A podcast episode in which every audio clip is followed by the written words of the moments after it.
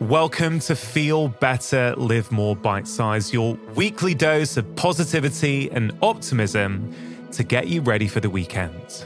Today's Bite Size is brought to you by A G one, one of the most nutrient-dense whole food supplements that I've come across, and I myself have been drinking it regularly for over five years. It contains vitamins, minerals, probiotics, prebiotics, digestive enzymes, and so much more, and can help with energy, focus, gut health, digestion, and support a healthy immune system.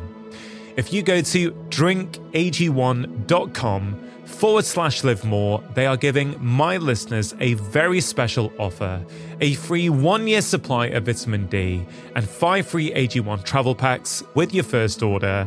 See all details at drink a g one dot com forward slash live more. Today's clip is from episode three hundred forty of the podcast with author and professor of psychology, Doctor Dacher Keltner. Dacher has spent decades studying the science of happiness, and in this clip, he shares how experiencing awe and everyday wonder can transform our physical and mental well-being.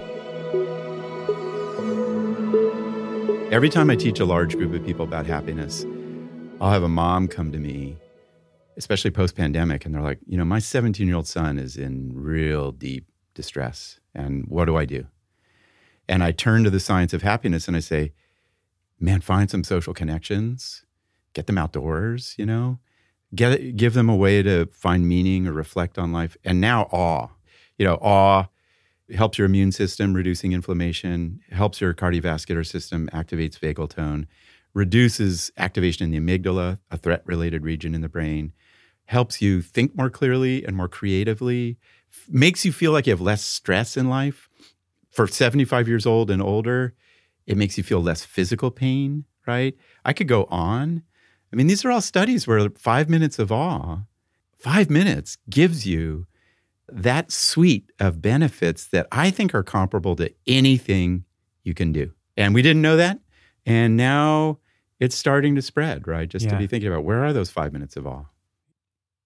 If I think about the common problems that exist medically, yeah, a lot of them are related to inflammation, yeah, the immune system, stress, the amygdala, the threat response part of the brain being overactive, right? Yeah. And you have just beautifully explained that awe can buffer us against those, yeah. can be an antidote to many of the problems and things that we're suffering from in the modern world. So yeah. I agree with you. Yeah. Right? Awe is critical. You've really broadened out my perception of what awe is. Yeah. Honestly, like if someone has said to me before reading your book, when do you experience awe? I probably would have said in nature. Yeah, yeah. Right? And I don't know what your experience has been going around the world talking about this. Yeah. But you show that, yes, nature is one way to experience awe, but there's eight ways that you've defined. So I came to the conclusion that, oh, wow, awe is around me every single day in yeah. possibly every single interaction if I can train myself to see it. Yeah, yeah. Yeah, you know, thank you for bringing into focus, I think, the two biggest surprises that blew my mind, you know. We, I too, like awe is nature, you know, we're Western European. Then I thought, ah, I know the spiritual traditions, awe is spirituality and mysticism. And so we we gather these stories from twenty-six countries all over the world. And awe comes to us through eight paths, um, which I call the eight wonders. And I'll just quickly, the moral beauty of people, their kindness and courage. I teach medical doctors. And once they think about this, they think, wow, I just gave a patient a terminal diagnosis and they held my hand and said, thank you for, for what you do. That's moral courage and beauty. Nature, collective movement, you know? Mm-hmm. And what I love about this is like sports fans, like Arsenal fans or, you know, they're like, I love sports are almost spiritual and that's yeah. because of awe. And then you get to the culture ones, which are music, visual design, and spirituality. And then the two Rangan that really caught me off guard, epiphanies, big ideas, like, you know, wow, the web of life. That's the central idea in evolution, right? Mm-hmm. That Darwin was blown off the map by. We're all part of this, what he called a tangled bank of life. We're all interacting different species. And then the, the final one, life and death. Mm. You know, that, you know, Rangan, when I started teaching awe eight, ten years ago to audiences with people over the age of fifty-five, there would always be a hand that would raise and the person would say, you know, I felt awe holding my sister's hand when she died, you know, and just looking at that mystery, feeling it. And so lo and behold, around the world, we really get into a state of awe, thinking about life and death. We all have our pathways to awe. And I think the eight wonders are useful. And we can all understand other people's pathways when cast within this broader framework of what humans find in awe. One of the questions I had yeah. around awe, Dacher, is yeah. like, let's say the Grand Canyon, right? Yeah. You could put ten different people in the Grand Canyon. And yes, you would hope that everyone would feel awe, but some people possibly wouldn't, right? So it's not the environment that is creating the awe. It's our approach to that environment, right? Yeah. You know, it's it's that's so important, Rangan, to bring this into our focus here. And I think there are wonderful insights to be gleaned from those eight wonders of life we talked about. You know, we started to find, if you ask people like, where do you tear up and get the goosebumps and cry and feel awe and and, and wonder? And and humans are remarkably varying. It's just a fundamental truth about who we are.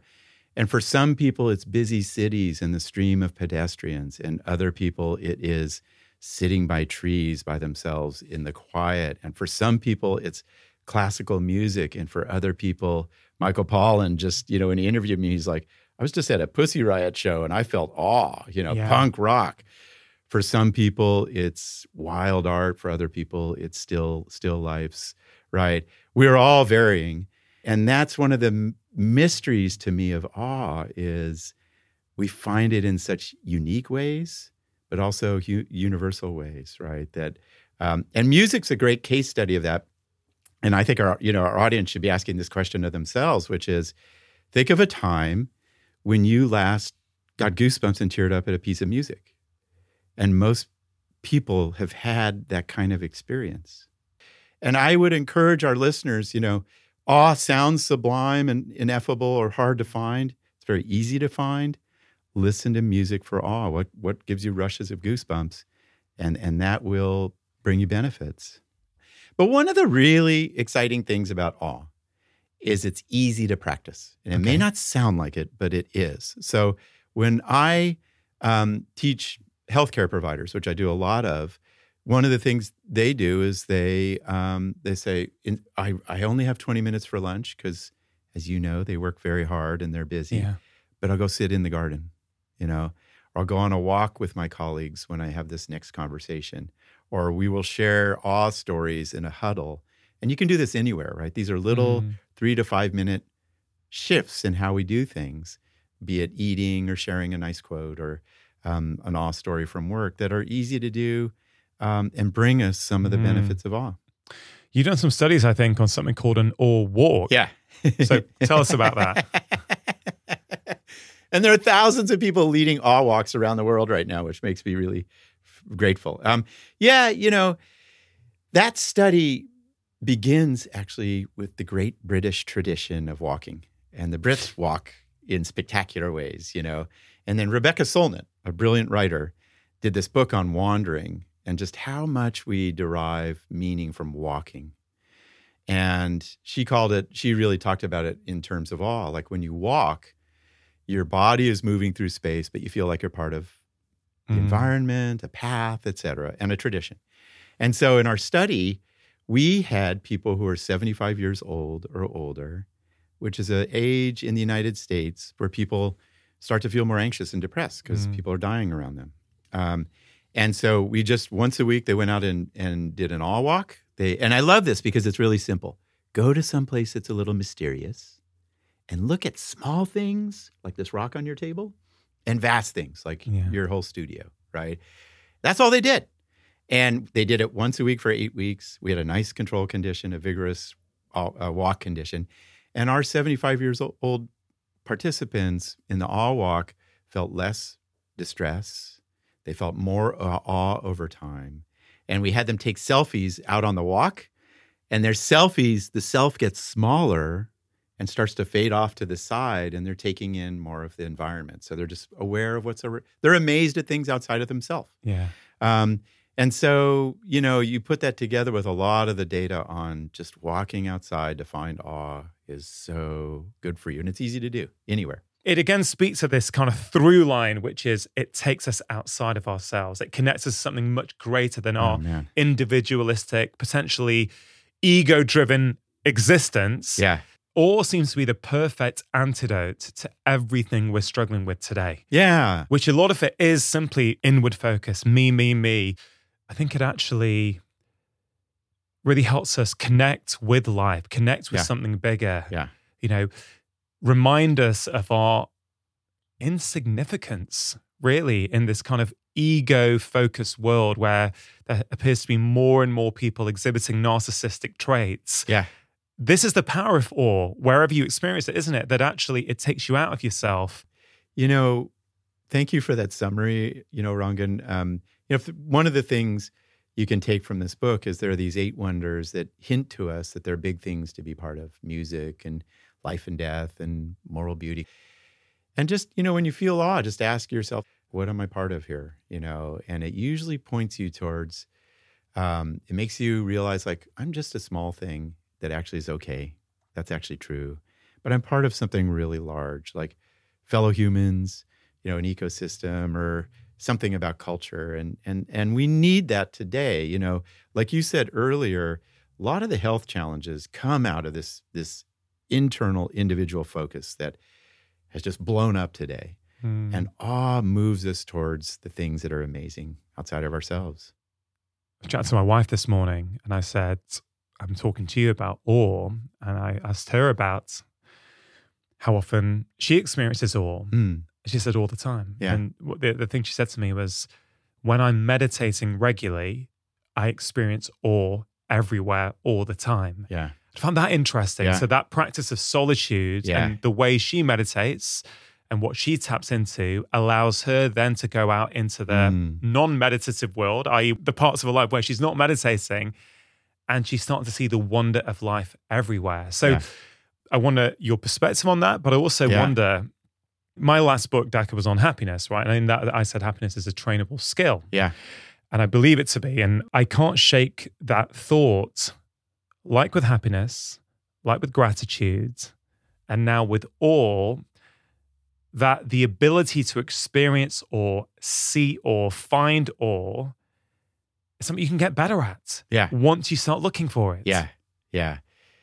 Your wife is onto something really profound that um, I think we'll learn more about, which is when you find your, what you might call your contemplative practice, and it might be listening to music, it might be walking in the woods, reading the Upanishads. For me, believe it or not, it was playing pickup basketball for decades. Just like this, I'm in a reflective moment about wow. my life.